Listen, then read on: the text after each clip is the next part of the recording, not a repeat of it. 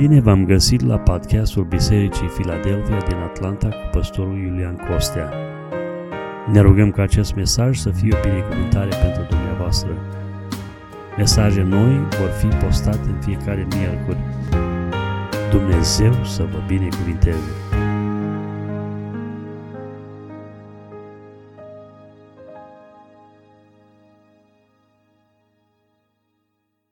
Iubiți frați și surori, pe toți cei care aveți Scriptura cu dumneavoastră, vă invităm să o deschidem împreună la Evanghelia după Luca, la capitolul 2. Vom citi de la versetul 21 până la versetul 38, rămânând în um, tema Scripturii uh, legată de venirea în lumea noastră a Domnului Isus Hristos. Când a venit ziua a opta, în care trebuia tăiat împrejur pruncul, L-au, i-au pus numele Isus, nume care fusese spus de înger înainte să fi fost el zămislit în pântece. Și când s-au împlinit zilele pentru curățirea lor, după legea lui Moise, Iosif și Maria au adus pruncul la Ierusalim ca să-l înfățișeze înaintea Domnului, după cum este scris în legea Domnului. Orice întâi născut de parte bărbătească va fi închinat Domnului și ca să aducă jerfă, o pereche de turturele sau doi pui de porumbei, după cum este poruncit în legea Domnului. Și iată că în Ierusalim era un om numit Simeon. Omul acesta ducea o viață sfântă și era cu frica lui Dumnezeu. El aștepta mângâierea lui Israel și Duhul Sfânt era peste el. Duhul Sfânt îl înștiințase că nu va muri înainte ca să vadă pe Hristosul Domnului. El a venit în templu mânat de Duhul Sfânt. Și când au adus părinții înăuntru pe pruncul Iisus, ca să împlinească cu privire la el ce poruncea legea, Simeon l-a luat în brațe, a binecuvântat pe Dumnezeu și a zis, Acum slobozește în pace pe robul tău, stăpâne, după cuvântul tău, căci au văzut ochii mei mântuirea ta, pe care ai pregătit-o să fie înaintea tuturor popoarelor, lumina care să lumineze neamurile și slava poporului tău Israel. Tatăl și mama lui se mirau de lucrurile care se spuneau despre el. Simeon a binecuvântat și a zis Mariei, mama lui, Iată, copilul acesta este rânduit spre prăbușirea și ridicarea multora în Israel și să fie un semn care va stârni împotrivire. Chiar sufletul tău va fi străpuns de o sabie ca să se descopere gândurile multor inimi. Mai era acolo și o prorociță, Ana, fata lui Fanuel din seminția lui Asher. Ea era foarte înaintată în vârstă și trăise cu bărbatul ei șapte ani după fecioria ei. Rămasă văduvă și fiind în vârstă de 84 de ani, Ana nu se depărta de la templu și zi și noapte slujea lui Dumnezeu cu post și rugăciuni. A venit și ea în același ceas și a început să laude pe Dumnezeu și să vorbească despre Isus tuturor celor ce așteptau mântuirea Ierusalimului, binecuvântat să fie numele Domnului.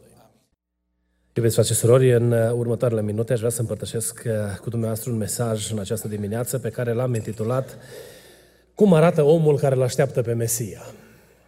Uh, în Scriptură, așa cum uh, deja era subliniat și de către fratele Vasile, în textul care a fost citit în această dimineață, apar doi anonimi, două persoane care nu mai sunt pomenite niciunde altundeva în Scriptură, însă niște oameni care marchează istoria, niște oameni care au rămas pe paginile Sfintelor Scripturi și sunt pomeniți de 2000 de ani uh, în Biserica Domnului, ca niște exemple de oameni care au trăit frumos înaintea lui Dumnezeu. Un lucru pe care acești doi oameni l-au avut în comun a fost că amândoi îl așteptau pe Mesia. Nu ne spune Scriptura pe ce cale au primit cunoștința faptului că va veni Mesia. Îmi place să cred și cred că nu greșesc dacă fac această asumție că ei au fost niște oameni care iubeau părtășia cu Dumnezeu și erau prezenți în poporul Domnului și cunoșteau legea lui Dumnezeu. Oamenii aceștia fiind expuși cuvântului, descoperirii lui Dumnezeu prin mesajul Vechiului Testament, au avut aceasta, au decis, au deținut această informație că trebuie să vină Mesia. Uh, indiferent care a fost mijlocul prin care ei au obținut această informație, Scriptura ne arată că oamenii ăștia au tratat această realitate cu foarte mare seriozitate. Când ei au auzit că trebuie să vină Mesia, inima lor a fost atât de puternic legată de Dumnezeu, încât și-au dorit să-L vadă pe Mesia.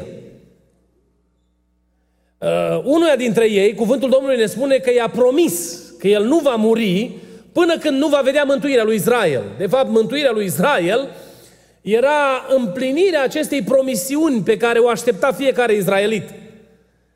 Ca o mică paranteză aici, să știți că oamenii în Israel au interpretat venirea în lumea noastră a lui Mesia în multe feluri. Uh, unii s-au uitat la problema aceasta și din punct de vedere spiritual, dar cei mai mulți, în perioada Domnului Isus Hristos, s-au uitat la problema aceasta din punct de vedere economic, politic, social. Ei așteptau un eliberator. Ei doreau izbăvirea Ierusalimului. Uh, uh, din mulțimea mare de oameni care așteptau venirea în lumea noastră a Domnului Isus Hristos, au fost doar câțiva, foarte puțini, îngrijorător de puțini, aceia care au înțeles cu adevărat scopul pentru care urma să vină Mesia. Și mântuirea despre care vorbește cuvântul Domnului aici este vorba de izbăvirea sufletului de sub puterea întunericului și a morții. Oamenii aceștia așteptau arătarea lui Mesia nu pentru eliberarea militară sau socială sau politică a Ierusalimului, ci așteptau o vreme de înviorare duhovnicească. Așteptau ca peste Israel să ploaie ploaia aceea târzie despre care vorbeau prorocii. Ploaia lui Dumnezeu care urma să aducă înviorarea inimii oamenilor care căutau fața lui Dumnezeu. Era o perioadă grea din punct de vedere spiritual. Oamenii s-au îndepărtat mult de Dumnezeu. Din punct de vedere religios, uh, sistemul de la templu de închinare era extrem de compromis. Au ajuns să-și așeze ei rânduieli și au ajuns să facă anumite reguli la care Domnul Iisus Hristos face referire în uh, uh, procesul predicării Lui. Să știți când Dumnezeu, când Domnul Iisus Hristos vorbește despre mari preoți sau despre preoții de atunci, vorbește că ei sunt uh, uh, ca niște morminte văruite sau uh, sunt farisei și cărturari fățarnici. Când vorbește, Apostolul Pavel spune despre ei că sunt morminte, uh, morminte văruite. Însă Domnul când îi numește uh, farisei și cărturari fățarnici, să nu credeți că se adresa unor oameni duhovnicești. Se adresa unor oameni care s-au îndepărtat complet de Dumnezeu. Pe vremea aceea spun istoricii că slujba de mare preot era cumpărată cu bani. Persoana care deținea posesiuni materiale avea posibilitatea aceasta să cumpere slujba de mare preot. Maniera în care erau așezate uh, uh, ritualurile sau practicate ritualurile, inclusiv cel despre care se face uz aici, în pasajul acesta, uh, să aducă uh, uh, uh, la casa Domnului pentru jerfă anumite păsări, era influențat de o goană acerbă după posesiuni materiale. Erau oameni care fă, au făcut din treaba asta un profit. Și izraelitul venea la templu, era totul pregătit, aveau ei acolo, că s-au gândit ei, domne, dacă tot trebuie aduse jertfe. Hai să facem și un leuț pe treaba asta, nu? Pentru că așa a cerut Dumnezeu. Pe când izraelitul, care trebuia să aducă un miel la templu, pentru a obține îndurarea și iertarea lui Dumnezeu, era responsabil să ia din turma lui ce are mai bun, pentru ca să simtă prețul plătit pentru uh, uh, uh, sacrificiul care urma să fie făcut. Mai mult decât atât, trebuia să ia animalul în spate și să vină cu el până la templu. Să cari în spate mile întregi, să umbli pe jos aducând acel animal. Era un drum al regretului, al pocăinței. Omul conștientiza starea. Dar ei au găsit o alternativă. Au zis, mă, la ce să ne mai murdărim noi costumul, nu? Cărăm mielul de acasă. Lasă că rezolvăm noi problema și vindem miei la templu și nu contează dacă, așa cum stau la grămadă, își mai rup picioarele, își mai uh, se îmbolnăvesc. Nu contează toate astea. Că împlinim așa, cel puțin vizibil, de ochii oamenilor, ceea ce ni se cere în lege. Când de fapt Israelitul trebuia să aleagă animalul care trebuia adus ca jerfă cu multă meticulozitate. Trebuia să aibă grijă să n-aibă niciun cusur. Aceasta era cerința lui Dumnezeu. Pe fondul acesta, al întunericului spiritual de care vorbea Isaia în capitolul 9, au fost oameni care au așteptat pe Mesia așa cum cere Dumnezeu. Niște oameni asupra cărora n-au fost aprinse niciodată uh, uh, reflectoarele. Se crede despre uh, uh, uh,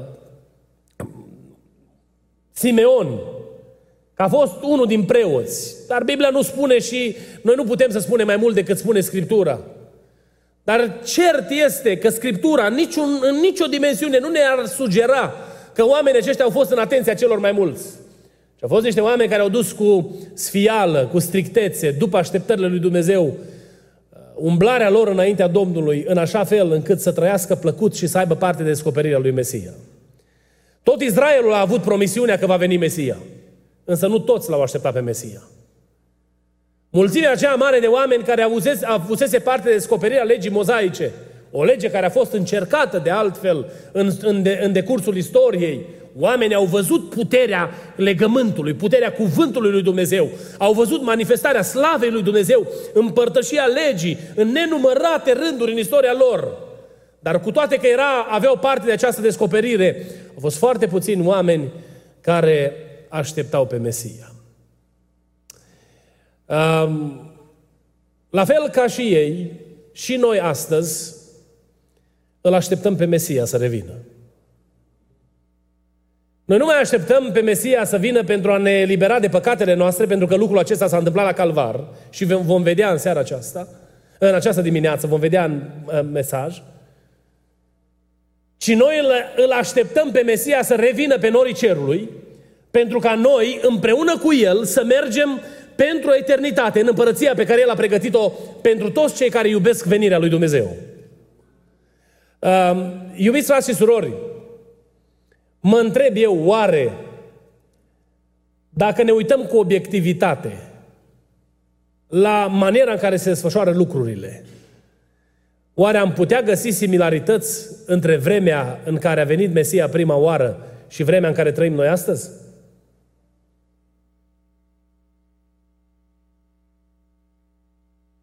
Dacă ar fi să vorbim despre rânduiala închinării,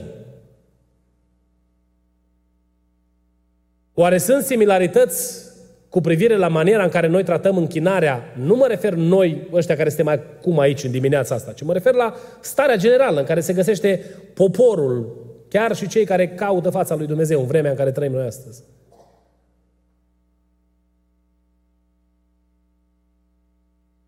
Vă spuneam și cu altă ocazie, o indignare pe care eu o am, este că în dorința de a aduna mulțimi, liderii religioși se uită la gusturile oamenilor pentru a întâmpina aceste gusturi și așteptări și a crea din biserică un cadru în care sunt împlinite așteptările. Și spuneau, fenomenul a început din California, când ei propun studierea unei comunități și a găsit cele mai relevante metode de a atrage mulțimile. Și unul și cel mai important dintre ele este muzica care se cântă în biserică. Aici este una din indignările pe care eu le port astăzi, în perioada în care noi trăim astăzi. Cântăm, domne, vrem să, vrem să uh, sau suntem disponibili să coborâm standardul atât de jos, încât, domne, să ne placă, să ne simțim bine când cântăm. Că sunt cântări care au devenit prea plictisitoare, nu ne mai plac să... Sau sunt altele, domne, dacă n-are un pic de vibe și nu strânește o țără, nu-i bună, nu?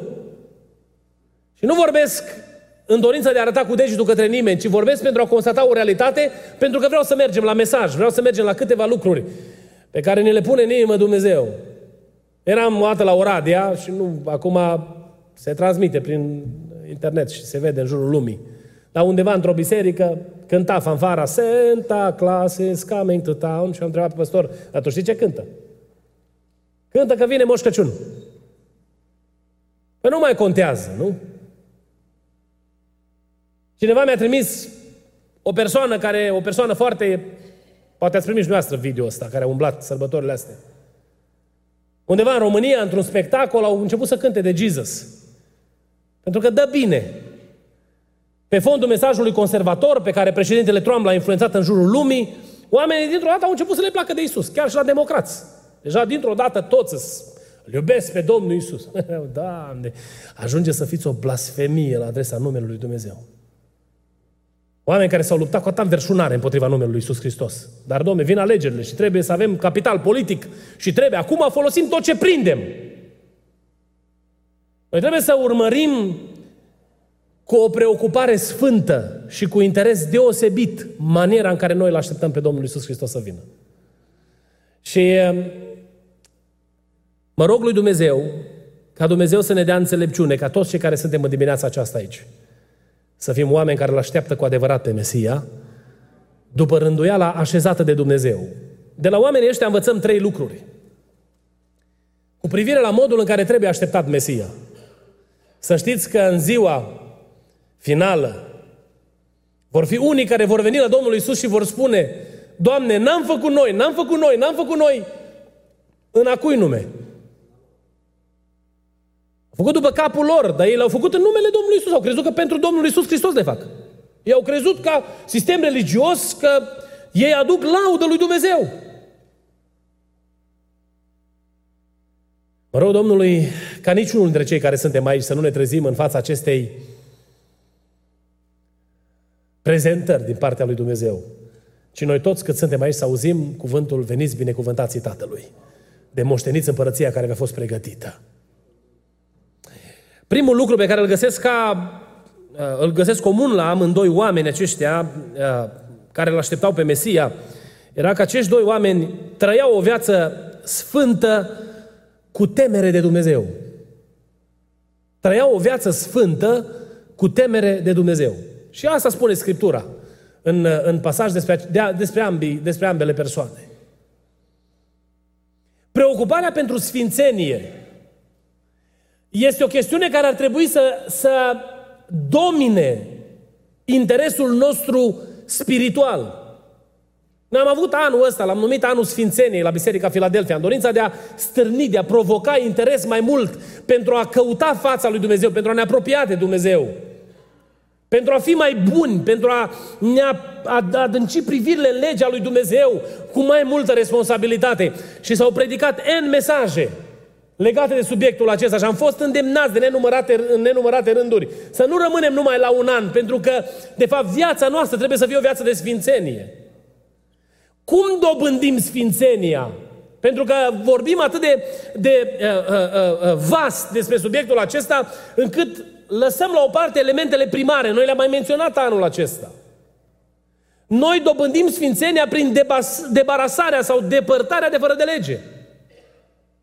Și fără de lege nu este ce numește Iulian. Fără de lege este ce numește Scriptura fără de lege. Cum te depărtezi de fără de lege? Primul lucru și cel mai elementar lucru pe care un om îl face pentru a se debarasa de fără de lege este mărturisirea păcatului.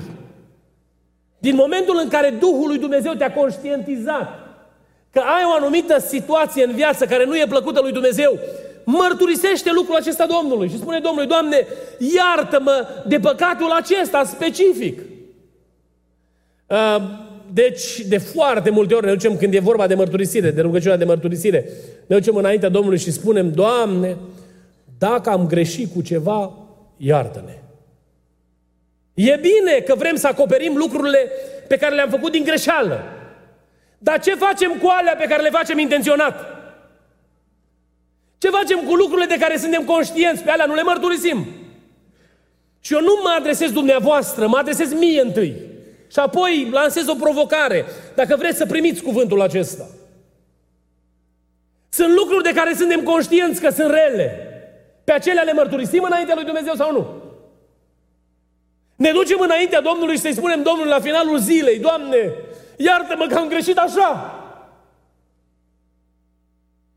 Noi greșim influențați de o grămadă de lucruri. Fie pentru a ne justifica poziția, fie pentru a, a, a, a, a încerca să ne apărăm imaginea. Greșim în o grămadă de feluri. Însă când te duci în intimitatea ta cu Dumnezeu, dezbracă haina fără de legii prin mărturisirea păcatului și spune Domnului, Doamne, iartă-mă. Nu poți să ai parte de arătarea lui Mesia dacă problemele tale spirituale nu sunt rezolvate.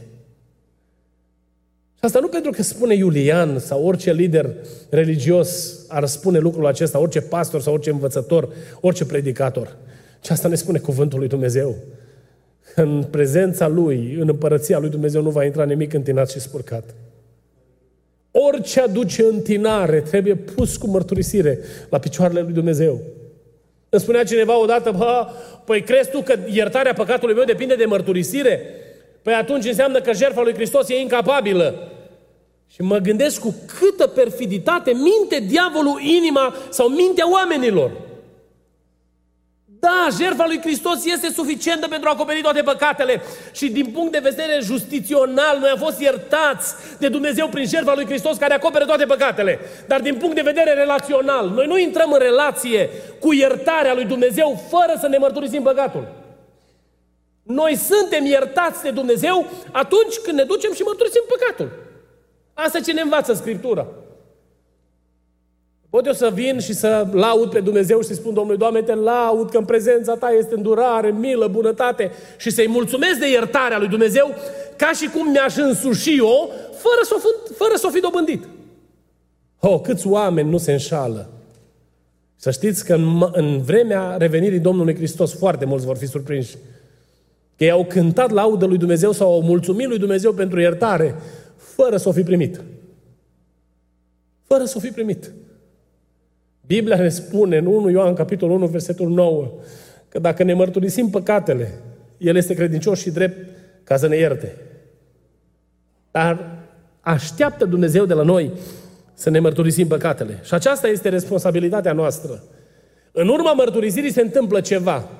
Mărturisirea are de-a face cu iertarea pentru a dobândi statutul acesta de om sfânt înaintea lui Dumnezeu. Și apoi Dumnezeu, în răspuns la mărturisirea noastră, știți ce face? Vine și ne eliberează. El taie lanțurile fără de legi din viața noastră. Noi nu avem putere să facem asta. Și avem nevoie de intervenția supranaturală a Duhului Sfânt să vină și să pună capăt fără de legi în viața noastră. Natura noastră păcătoasă e tributară păcatului și noi suntem legați prin firea pământească și poftele ei de lumea aceasta. Dar atunci când noi ne mărturisim Domnului și spunem Domnului, Doamne, îmi pare rău că am făcut lucrul acesta și, Doamne, te rog, ajută-mă să stau în sfințenie înaintea Ta. Vine Duhul Sfânt al lui Dumnezeu și începe să taie legăturile. Și dintr-o dată, dintr-un om care era rob păcatului, devenim fii ai neprihănirii și umblăm împlinind faptele lui Dumnezeu. Binecuvântat să fie numele Lui.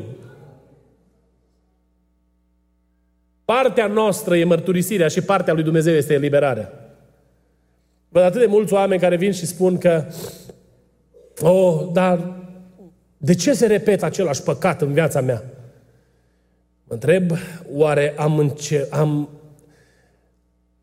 reușit noi la nivelul minții noastre să ne lăsăm atinși de Duhul Sfânt al lui Dumnezeu și să regretăm cu adevărat fapta pe care am făcut-o?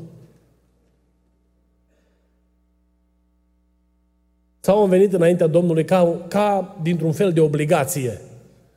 A venit cineva de la mine și mi-a zis, frate, am făcut cu tare lucru și l-am întrebat câți mai știu. Păi nu știe decât o singură persoană. Oh, de fapt, treaba asta vrei să aflu de la tine, să nu aflu de la cealaltă persoană care știe deja, nu?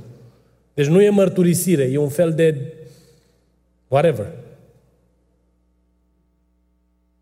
Să n-ai liniște noaptea când te duci să te culci pentru că știi că ai un păcat nemărturisit, nerezolvat. Să te trezești dimineața și să n-ai poftă de viață pentru că știi că nu ești în regulă cu Dumnezeu. Să te uiți înainte și să nu te mai intereseze bani, posesiuni materiale și realizări în viață pentru că știi că ai o neregulă în viață. Atunci operează pocăința în inima noastră. Și de aia îl determină pe Dumnezeu să vină și să taie toate legăturile. Dacă noi venim și spunem, mă, Doamne, da, am făcut și eu asta, acum tu trebuie să mă ierți, că alții mai buni n-ai, cum se ruga unul pe la Arad. Așa, ia, Doamne, de aici toate, că eu îmi văd ale mele în continuare. Și vrem cercetarea Duhului Sfânt al lui Dumnezeu. Zero.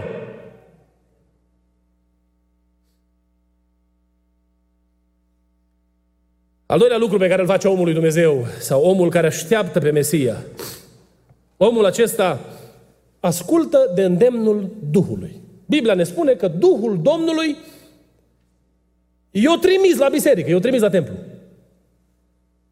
Și pe unul și pe celălalt. N-a fost coincidență acolo. De Maria Prorocița nu spune exact ca la Simeon că Duhul Domnului i-a zis, acum du-te, că acum e momentul. Dar se subînțelege din text că la același ceas a venit și ea. Păi n-au făcut, n-au făcut nimeni appointment să zică, vedeți că vine Isus care s-a născut în Iesle și acum i-a dus la templu și no, dacă toți ăștia care ați vrut să-L vedeți pe Isus, banner mare, vine Isus azi la templu cu părinții. Nu a fost post nici pe Instagram, nici pe Facebook, nici, nici un Twitter sau nici un tweet care să zică, nu, acum ai ceasul. A venit Duhul Domnului peste oamenii ăștia și a îndemnat Duhul Domnului să meargă la templu și s-au dus. Nu v-ați întrebat niciodată cum ne îndeamnă Duhul Domnului? Cum primim noi îndemn? Prin Duhul lui Dumnezeu.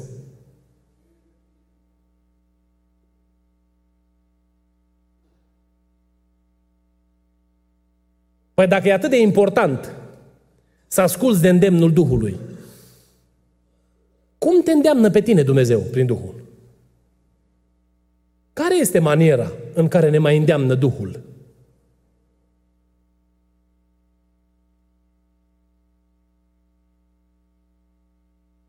Sunt patru modalități pe care eu le găsesc în Scriptură cu privire la modul în care Duhul îndeamnă. Primul și cel mai important este cuvântul revelat al lui Dumnezeu. Părtășia cu cuvântul revelat al lui Dumnezeu produce în inima noastră îndemnul de a fi plăcuți lui Dumnezeu, de a asculta de Dumnezeu, de a împlini faptele lui Dumnezeu. Cuvântul acesta stârnește în noi interesul de Dumnezeu.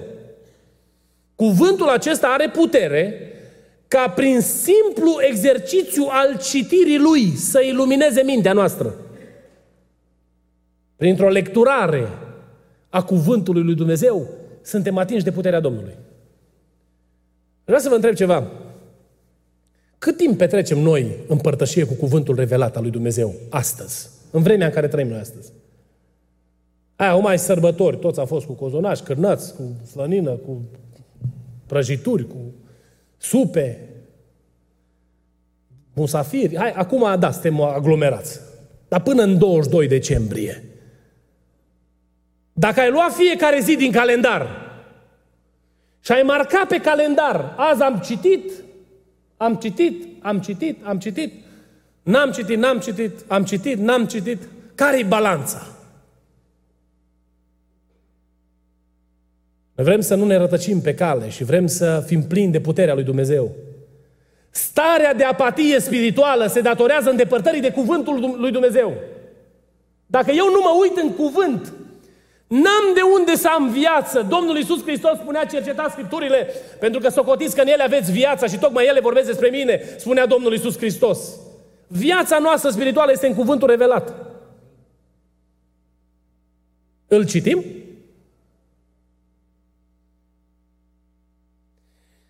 A doua manieră prin care vorbește Duhul este glasul conștiinței. Dumnezeu a pus în noi un clopoțel, dacă vreți să-l numim așa, prin care ne atenționează. Și în conștiința noastră, care dacă trăim în relație cu Dumnezeu, este acordată planului supranatural al lui Dumnezeu și noi suntem în inima lui Dumnezeu sau în, în relație cu inima lui Dumnezeu. În conștiința noastră ne vorbește Dumnezeu. Știți că a fost un tată care a mers la furat cu copilul. Pe vremea Ceaușescu, acum nu se mai fură. Acum se ia.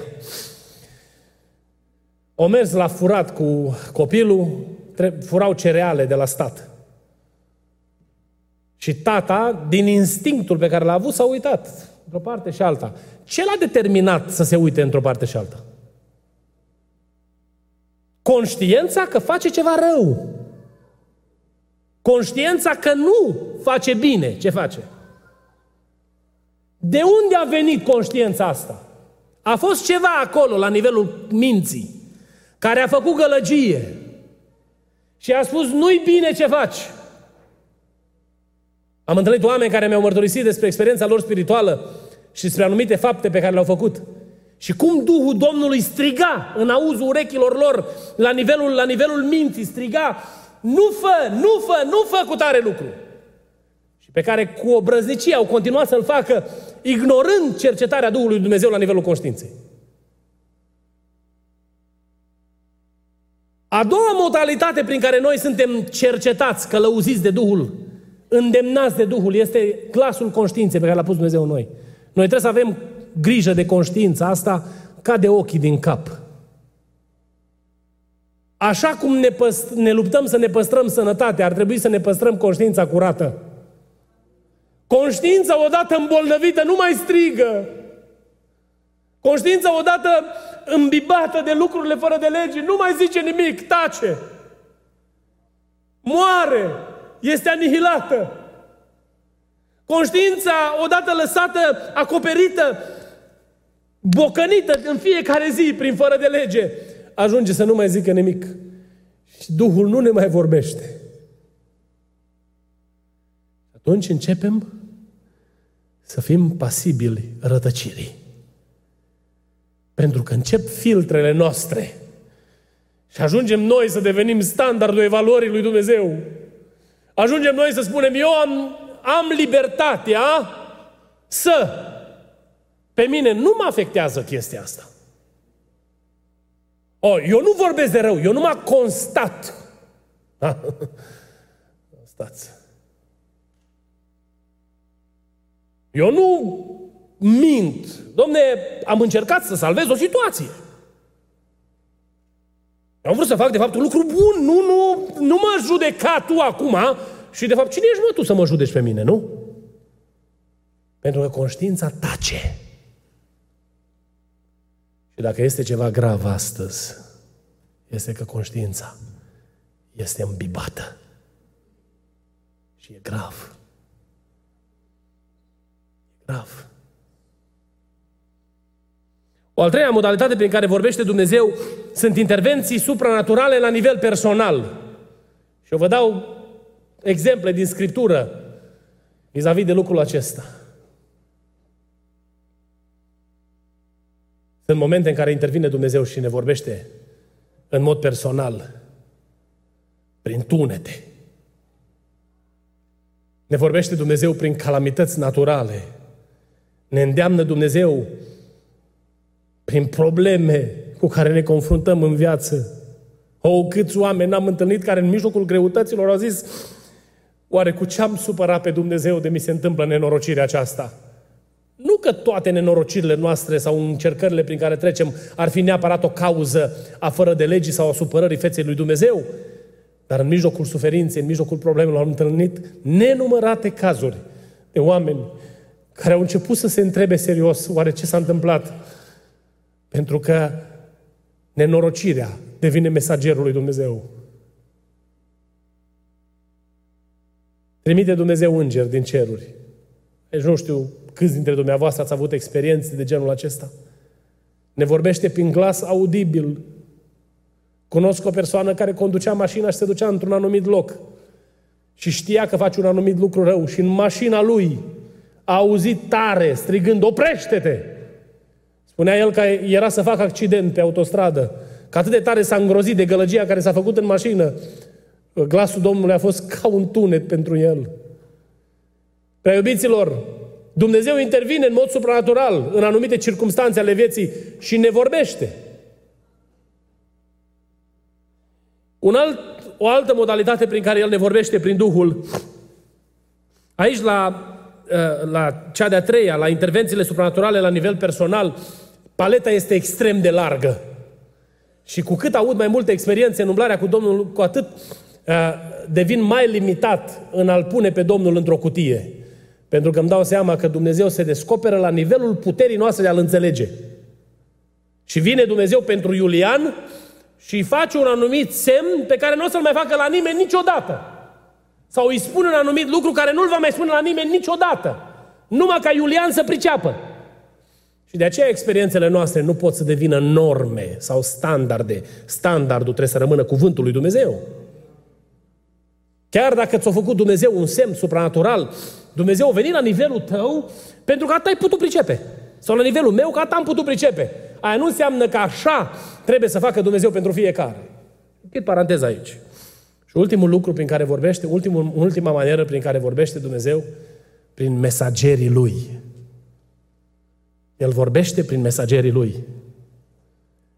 Mesagerii sunt de multe feluri. Sunt oameni care au daruri supranaturale, daruri spirituale din partea Domnului. Trezește Dumnezeu pe cineva noaptea și zice, du-te și spune la Iulian, cu tare lucru. Du-te și spune la cutare, cu tare lucru. Tendința uneori când este vorba de un mesaj de îndreptare este să îndreptăm toate sulițele către mesager. Când de fapt e Duhul Sfânt al lui Dumnezeu care încearcă să ne transmită un mesaj pentru a ne călăuzi, pentru a vrea binele nostru. Mi-a vorbit recent Dumnezeu despre o situație și mi-a spus cu privire la un anumit caz, un anumit lucru și mi-a spus cine este în spatele persoanei care nu știu ce. Eu mă uitam, am zis, Doamne, dă-mi înțelepciune, să pot să înțeleg, că nu pricep nimic. Dar ce pot să vă spun este că Dumnezeu are mesager și astăzi. Să nu cădem în plasa cealaltă, acum cu vâltorile astea care se fac. Aud oameni, domne, nu mai poți să crezi nicio prorocie. Ba, poți să crezi prorociile care vin din gura lui Dumnezeu. Pentru că Dumnezeu vorbește și astăzi, lăuda să fie numele Lui. Și Dumnezeu are oameni care vorbesc cuvântul din gura lui Dumnezeu. Cineva recent spunea că prorocia este strict doar pentru îndreptarea omului în vederea pocăinței. Și am zis, da, ok, unde e îmbărbătarea? Unde e zidirea? Vine Dumnezeu și îmi spune mie, Iulian, o să cadă un copac la tine pe stradă. Și spunem noi, ce, ce are de a face prorocia asta cu mântuirea sufletului? Și ce mai prorocie asta? Ce, Dumnezeu e buletin de știri? Dar eu când mă duc acasă și văd un copac căzut pe stradă, oare eu nu mă îmbărbătez duhovnicește și spun, uite cum Domnul m-a prevenit, mi-a spus dinainte de o nenorocire care se întâmple pentru că îmi vrea binele, să-mi atrag atenția tot către El, că n-are Domnul treabă cu copacul ăla. Iubiții mei, frați și surori, să fim atenți ca nu cumva din prea multă râvnă pentru un anumit lucru să scăpăm din vedere celălalt. Cuvântul lui Dumnezeu rămâne stâlpul și temelia adevărului. Pe el este construită toată experiența spirituală. Nici o experiență spirituală nu poate să iasă din spațiu sau sfera cuvântului lui Dumnezeu. Dar prin lucrurile în care Dumnezeu ne vorbește, care n-au nimic de a face cu viața sau mântuirea sufletului, ci cu viața noastră de, de, de, de credință și umblarea noastră în ascultare de Dumnezeu. Să fim foarte sensibili. Eram la Portland, m-au chemat frații înainte de convenția de tineret și am predicat acolo și printr-o soră. Eu n-am, cunoscut, n-am întâlnit niciodată până atunci. În timp ce predicam Evanghelia, s-a întâmplat în timpul propovăduirii. Eu, eu predicam. Eram în mijlocul predicii. S-a ridicat femeia asta arsă, așa, în picioare și eu de multe ori spusesem înainte, măi, trebuie să fie rânduială. Și e drept că trebuie să fie rânduială în Biserica Domnului. Dar când Dumnezeu vrea să vorbească într-un anumit fel, El o face, după gloria și slava numelui Său. Și femeia aia îmi spune, când te vei întoarce acasă, vei avea un grav accident de mașină în care eu, Domnul, am să întind mâna și să-ți protejez viața. Și au spus de ce se întâmplă treaba asta. Am întors acasă și la două săptămâni, frații încercau să mă liniștească. Frate, stai liniștit, că n-are nicio treabă cu la două săptămâni după ce am venit acasă, mi s-a întâmplat accidentul ăla de mașină. Bordul în partea pasagerului era lipit de scaun. Erau explodate alea, airbag-urile în față. Și m-am dat jos din mașină fără nicio zgârietură. Unul din lucrurile pe care mi le spunea Domnul era în mesajul ăla, ca să știi că eu, Domnul, sunt alături de tine și spor de grijă. Eu în perioada aia țineam o serie de predici la Nashville despre purtarea de grijă a lui Dumnezeu și într-o duminică seara am predicat că Dumnezeu îți poartă de grijă inclusiv la nivel financiar. Și pe drum către casă am plâns și am zis, Domnului, Domnule, eu le spun oamenilor că tu porți de grijă financiar și eu n-am bani să-mi plătesc bilurile săptămâna asta. Și a venit Dumnezeu să-mi spună, Iulian, că nu poți tu să-ți plătești bilurile săptămâna asta, să nu înseamnă că eu nu sunt în controlul vieții tale. Și El are, are resurse, are soluții, are binecuvântări pentru noi, slăvit să fie numele Lui. Și mesajul pe care eu l-am primit în accidentul ăla a fost o îmbărbătare pentru mine ca să știu că Domnul este alături de mine și că El îmi poartă de grijă. Și m-am dus înaintea Domnului și am spus, Doamne, Tu ești stăpân peste viața mea, lăudat să fie numele Tău. Dumnezeu ne vorbește prin Duhul Sfânt, ne vorbește prin mesageri. Venim la biserică și dintr-o dată, la Viniu sau, sau Gabi sau oricare din frații care sunt pe scenă, le vine Domnul să zică ceva. Și spune un, introducere acolo la o cântare. Și cuvântul ăla merge ca o săgeată în inima unuia dintre noi care suntem aici. Și ia Dumnezeu cuvântul ăla și printr-un mesager pe care îl folosește în slujba de închinare, ne cercetează. Pentru ca să vorbească inimilor noastre. Se ridică un predicator și vine și spune, vă predic dintr-un, predica, dintr-un text care trebuia predicat cu o altă ocazie. Dar simt călăuzirea Domnului în direcția asta. Și vine Duhul lui Dumnezeu și îți vorbește. Așa ne vorbește, ne călăuzește Dumnezeu prin Duhul Sfânt.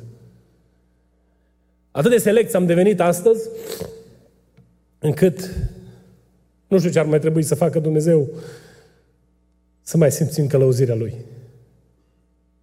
Nu știu ce ar trebui să mai facă Dumnezeu.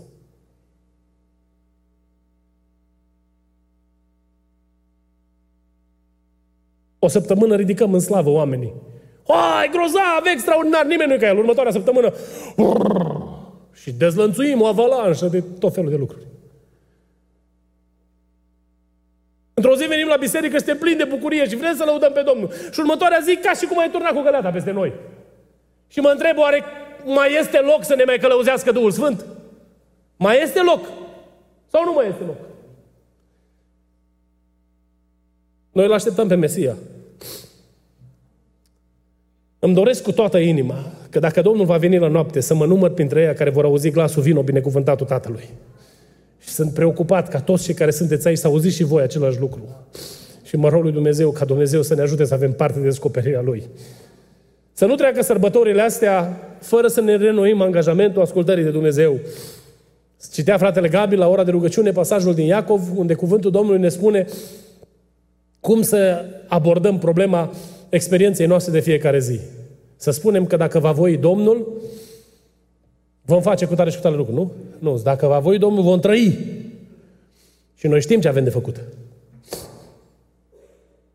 Dacă va voi Domnul, vom trăi și nouă ni s-a arătat ce este bine și ce alta cere Dumnezeu de la tine.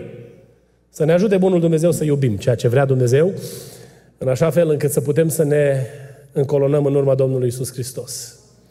Noi toți suntem trecători prin lumea asta. Numele noastre nu sunt permanente.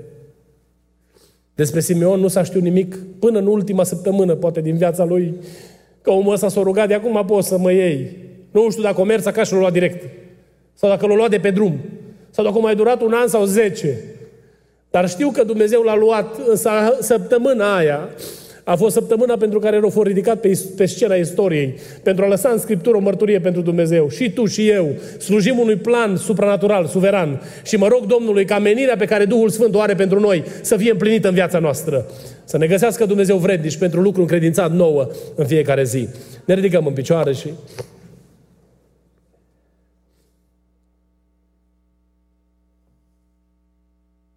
Mai este un lucru aici, însă-l știți foarte bine. Omul care îl așteaptă pe Mesia este un om care practică rugăciunea și postul. Asta ne spune Scriptura aici. Că femeia asta se ruga și postea. Dacă a ținut ceva în picioare biserica, biserica românească cu care nouă ne place să ne lăudăm, în perioada crudă a comunismului, a fost pentru că au fost oameni care au știut să postească și să se roage.